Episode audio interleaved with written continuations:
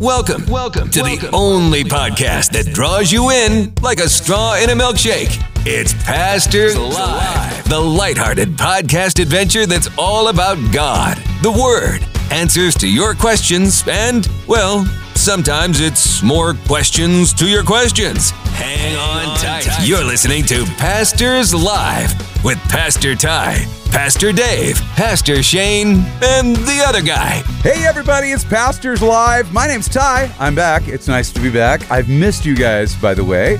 Uh, I had somebody talking to me uh, this last Sunday about Pastors Live. That man, we love Pastors Live, and then you took it off the air. We're like, no, we're still on the air our radio station's broken. Uh, so 88.7, if you guys don't know, let people know who listen in that on that 88.7. We're still on the air. Let them know they can listen at the rev.fm. But we've had a little uh, we've had a little boo boo with one of our stations, and we're still trying to get it fixed. One of the problems was this: the winter has been so bad that when Gary went up to try and fix it, that it would have been like putting life or limb uh, to try and fix the radio station, and nobody's life is worth being on the air. So uh, we got a cat, we got parts coming. So hopefully that'll get fixed here shortly. And uh, we got a we got Pastor Dave. Hey, is in the everybody. God today. bless you. Um, and we've got Pastor James here today. Hello. Uh, Shane is out uh, feeling a little bit under the weather. Um, and so uh, we're sorry you don't feel good, uh, but we're praying for you. And so uh, we're, we're, you know, we're just thinking about some greasy eggs and stuff for you right now. Uh, so, but hey, we have a we've got a lot of great things going on. First of all, if you have a comment and or question, send it to pastors live at the rev.fm. That's pastors live at the rev.fm. And uh, we do have another uh, set of guests in the studio today who look terribly frightened today, but we have uh, Mr. and Mrs. Potato Head and their little spud here, and they're. She's giving me the eyes today. She's not. She, she's like she's not blinking or nothing. Uh, but today uh, is we got some things coming up. Okay, today is March 30th, and so we have Good Friday service coming up on April 7th at 6 p.m. That's kind of our one six o'clock service a year, um, and at 6 p.m. And it's going to be a time of communion and reflection. And then we have the All Things New uh, Easter services. That's Saturday, April 8th and 9th uh, during our normal uh, worship times. We encourage you to come early for that. And then after that, we've got baptism weekend uh, that'll come on the 15th and 16th. Uh, and then we also, uh, on April 29th, guys, it's coming really fast. We've got the Resolve Man Conference. Better husbands, better fathers, better men. You guys excited for that? Absolutely. What is it again? Oh, of course, I'm excited about it. Hey, um, Palm Sunday is this Sunday. Palm Sunday is That wasn't on the list. Yeah, Palm Sunday is actually this Sunday. So yeah, just a few days from now is Palm Sunday. That's crazy. We're actually going to be starting Passion Week. Yeah, we're, we are starting Passion Week. I learned something very interesting, Our, Dave, and you might know this since you're usually the guy with the salted peanut. Uh-oh. Right? Uh-oh. Are you familiar with the celebration of Lazarus Saturday?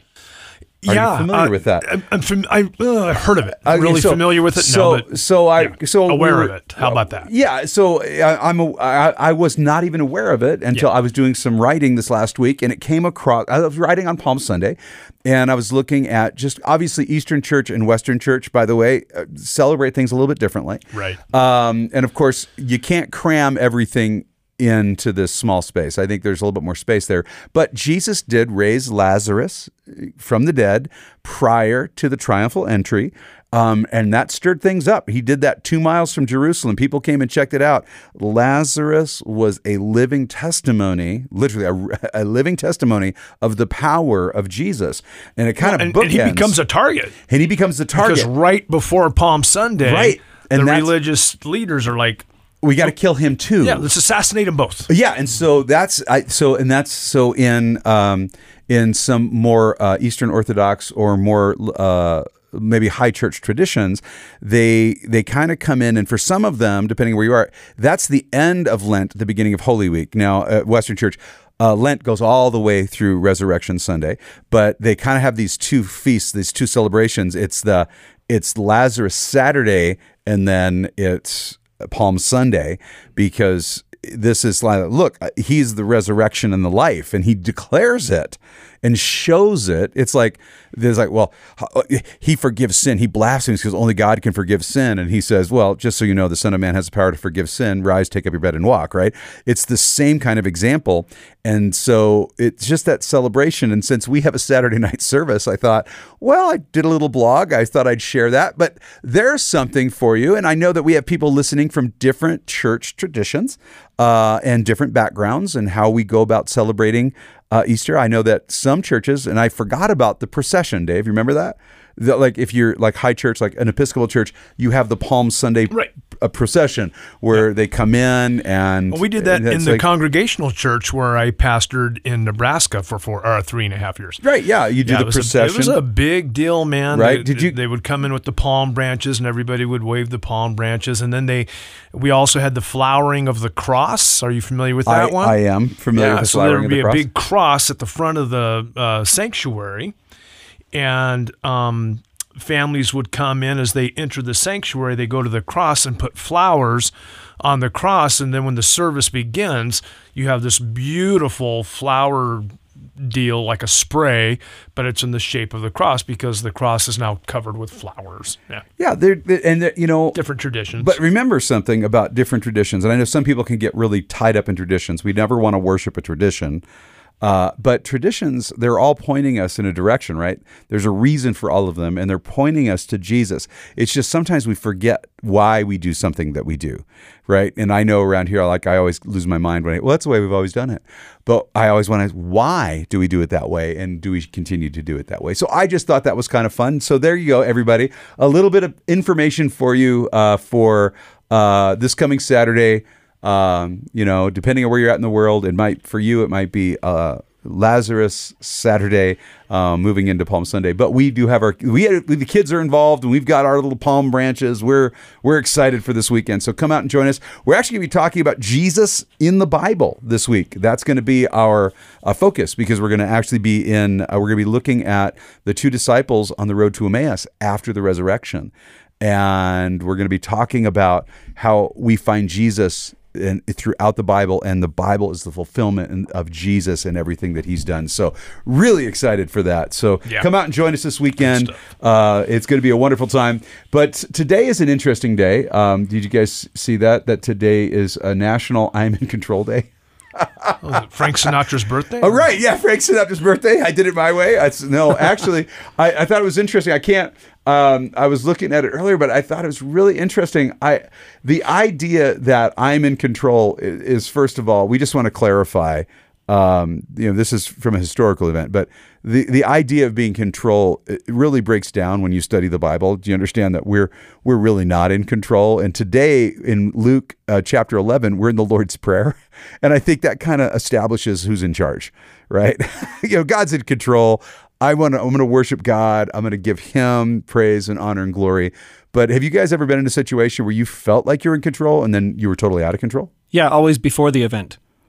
Oh, right. At, at, the conclusion of it, I realize I never am. I, right. Yeah. It's like, I got this. So, from a non theological standpoint, anybody out there who's listening who doesn't have a relationship with God or maybe even denies the existence of God, you have to look at that truth. How many times have you bought into the illusion that you are in control? How many plans have you made for your life? And they have worked out to the T exactly as you envisioned it or planned it. I, I've never met a person who has laid out a plan and a pathway for their life and actually made every single step and walked through every single door that they have predetermined. It has not worked out that way. Right. And, and that's a great truth to say you're frail, you're human, you, you, literally are not in control. You are in control of some things. Right. And that is how you respond to situations. That is your attitude. You are in control of your attitude. You get to control that. You also get to control, when I said you respond to things, the beautiful gift of the gospel. God allows you the control to say, Yes, I would like to receive that, or No, I would like to reject you. But God's plan, God's plan will work out. He already had victory on the cross. His plan to redeem a broken humanity, that war was won 2,000 years ago when Jesus laid down his life for us.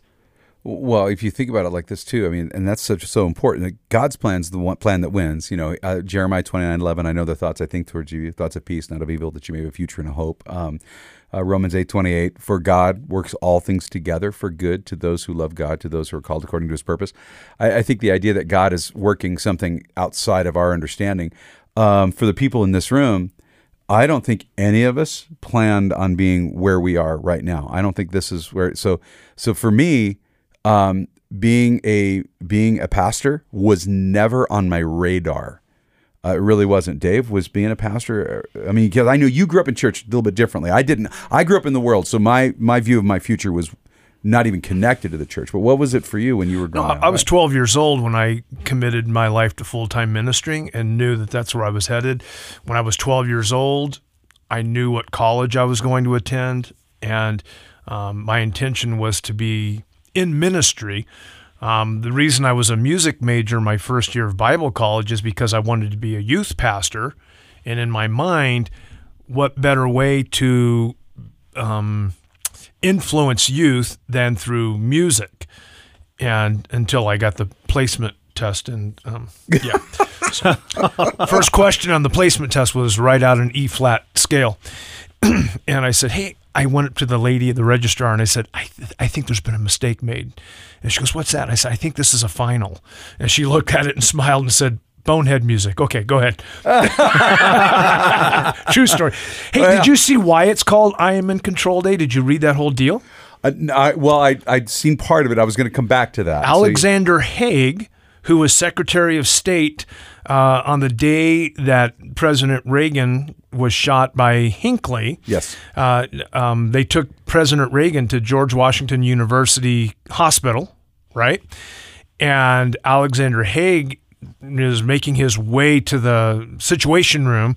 And when they're arguing about who's going to be calling the shots, um, remember uh, Vice President Bush was out of the country, and Alexander Haig said, I am in control Yes. as the Secretary of State. And somebody reminded him. In fact, they they took a there's a play on that in the movie Air Force One, where someone says you need to check your regs, but actually it's you need to check the Constitution. yes. The Speaker of the House is third in line. Correct. And so Alexander Haig became famous for saying, I am in control. Great movie, by the way, right now, our documentary on that day on Hinckley and, um, of course, Brady and Reagan on, I think it's on Netflix right now. It's a very fascinating um, documentary on the day the president was shot. Interesting. Yeah. Yeah, But that's why it's I am in control. That's right. Because it's kind of poking fun at that sometimes because you're actually not. That's the whole point. As. Pastor James was just saying. That's right. Sometimes So- you're really yeah. not in control. Hey, here's something I'll throw for you guys. We got a few minutes here. Um, 2 Peter 3 9, God is not willing that any should perish, but that all should come to repentance. He's not willing for any to perish, but Jesus said, many will. Very few will find that narrow way. So does God always get his way? Oh, and then there was silence. So I, I, I would answer it like this because well, I was going to go around the room and, and I was going to ask. So you know, because I know James.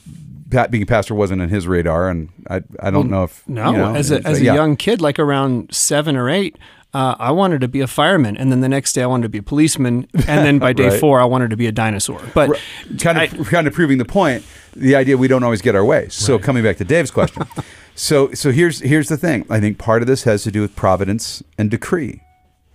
God has decreed in that concept. I desire. That's His decree. I desire all men to come to repentance. right. The providence in which that happens has uh, something attached to it, which is humanity.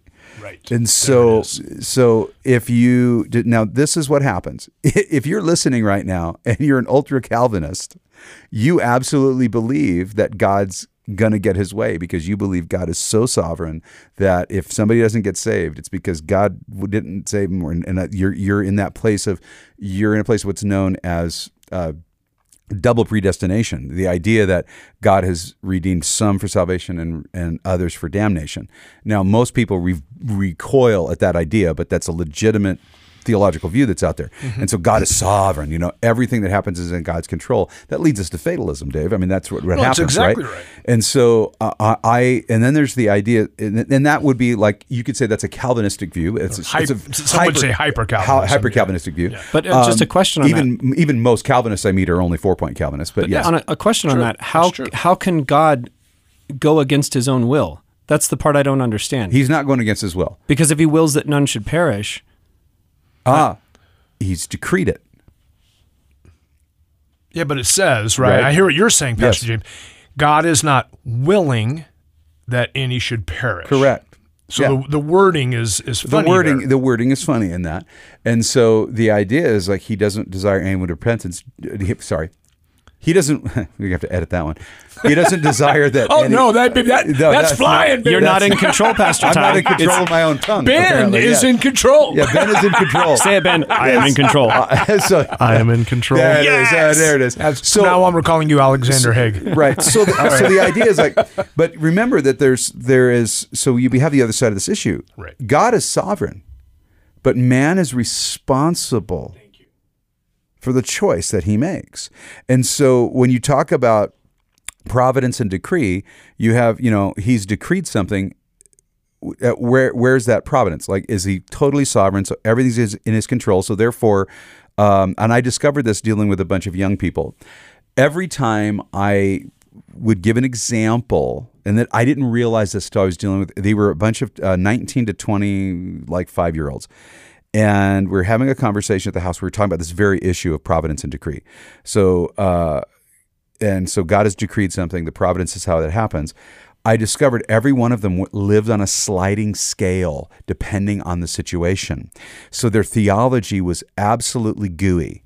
So they believe that God is absolutely in control 100% of the time. Everything is in God's hands. And then and then I said, "Okay, so your child drowns." And they said, well, I mean, something, you know, sh- uh, th- so they, they, they, so they're trying They're- to figure they're out. hedging very They're quickly. hedging very quickly. Sure. Because you have God's fully in control. Then you have you, it's our free will, free will providence, right? So that's free will. So we have a free will. And that's the issue. God doesn't desire, it's not his will. I believe, I think desire is a better word there. It's not his decree or his will. It's his desire that anyone would, would, would, would die or perish, but that all would come to repentance. However, because he gives us the ability to choose, we and that's the argument. By the way, that's the Calvinist Arminianist argument that we've the church history has been going over for years. I don't fall in either of those camps. I, I fall into what's known as active providence. I believe that um, I am actively engaged with God in this world as Imago Dei, and because of that, He doesn't desire anyone to perish. I don't desire anyone to perish. I believe Spurgeon actually was probably more like that because he believed that God was sovereign, but he preached the gospel to everyone because he says, I can't, I don't know who's predetermined or not because he held to the theology, but he said, I'm going to preach to everybody. Right. Um, and then there was a great book by R.A. Torrey, not R.A. Torrey. Uh, no, it is R. I think it's R.A. Torrey. Um, oh, now I got to figure it out. But it's um, Evangelism and the Sovereignty of God. J.I. Packer. Uh, sounds like evangelism, yeah, evangelism and the sovereignty of God, which he talks about the the tension in those ideas that God is fully sovereign, but man is fully responsible. And he talks about the antinomy of those two issues. That it's like it's like you're looking at two roads that seem to never intersect, and then you cross the veil into eternity, and they come together in unity that we don't understand. And that's so. That's one of those ways to, to you know have that conversation. Conversation. kind of an interesting biblical example. I think it, it flows with this. I hope it does because I preached it recently. Uh, in Acts 27, uh, Paul and Luke and uh, I think it's Aristarchus, right, from Thessalonica, who are uh, on this ship uh, heading toward Rome, and they're about to shipwreck on Malta. And um, they didn't pay attention to Paul, and things are going sideways. Paul stands up and says, Hey, guys, you should have listened to me, but check it out. An angel of the God I serve stood beside me this night and made this declaration to me uh, We're going to lose the ship, we're going to lose everything, but no one's going to die if you abide on this ship.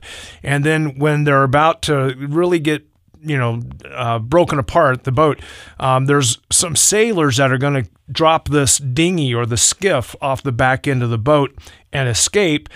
And Paul says, uh, it's a very clear statement. He says uh, to the centurion, to Julius, except you abide, you cannot be saved. And it's an emo- the most amazing statement. And so they do. They drop the skiff and say, okay, we're going to stay on board, and everybody lives. But it's an interesting thing because God, the angel of the Lord, told Paul, nobody is going to die. And then he turns right around and says, if you don't abide, or unless you abide, you shall not be saved. And so there's that. Here's God saying, no one's going to die. However, Paul would say, you have personal responsibility in this. Does that make sense? Yeah. Yeah. So he already declared it wasn't going to happen, but they had the option to say, you know, forget you, God, we're, or the man of God, forget Right. you, Paul. We're going to do our thing and save our skin. And Paul says, no, no, no. Listen, that promise is sure, but you have the responsibility to abide. Well, it comes. It's it sounds a lot like the argument of uh, faith versus works, right? I'm going to Yeah, abide. the work was abiding. Yeah. That was the work was to abide, to stay there in the midst of the fear of what was happening. So I'm going to abide in Christ.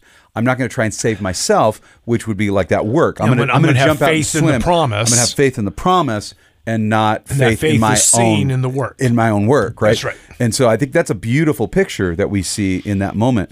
Uh, there are a lot of uh, issues that come up when we talk about providence and decree um, and the issue of Calvinism or active providence uh, or like Calminianism. Like, you know, it's like you you kind of fall in the middle ground, which is probably where I've been at for most of my life. I just didn't know how to express it. Um, but there was a really interesting uh, book written years ago, and I think it is one of the things that Pastor Chuck actually did pen, which was Arminianism and Calvinism in the Word of God, where he says, "Look, we get so worried about being right, we forget to be loving."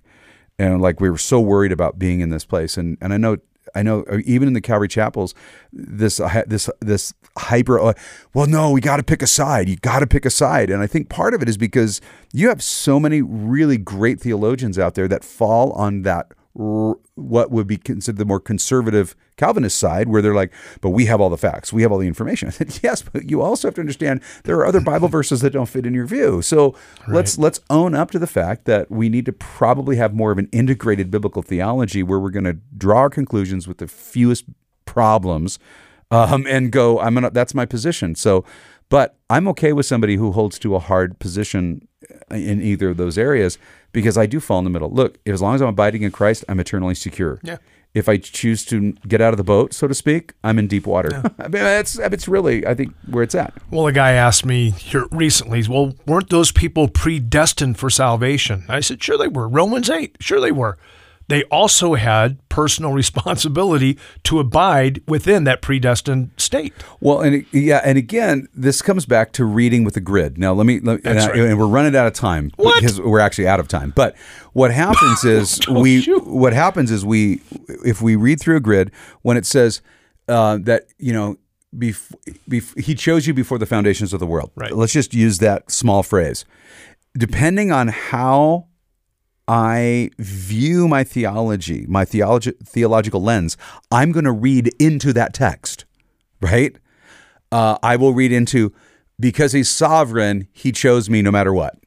Uh, because I've chosen him, he chose me because of his fore understanding. Because he knew I would choose him, Because he yeah, knew I would choose him, which means I actually. So right. So you believe it or not, we read the Bible with the grid all the time, and I'm t-. I'm always telling people, look, take the grid off because sometimes the text just doesn't say what you think it says or What you want it to. or what you want it to say. So take a deep breath there. Uh, hey, listen, we're going to be talking about the Bible tomorrow. We got a great question that came in about books of the Bible. We'll talk What? about that a little bit tomorrow. But again, guys, come and join us this weekend for church. It's going to be a wonderful time. Uh, getting into the Word of God, worshiping the Lord. Uh, but, uh, but but but did you guys notice that uh, Steve HR came in there? Oh. Uh, Steve Steve snuck in the room. He didn't say a word. Hello. Hey, oh yeah, there he is. Okay. Hey, listen, you're loved, your family. feel We're out. bad. We'll talk to you tomorrow. I feel guilt. It's the one and only Pastors Live, a Rev FM production with Pastor Ty, Pastor Dave, Pastor Shane, and the other guy. Download and listen to more episodes from Spotify and Apple Podcasts. And submit your questions and comments for next time to Pastors Live at the Rev.fm.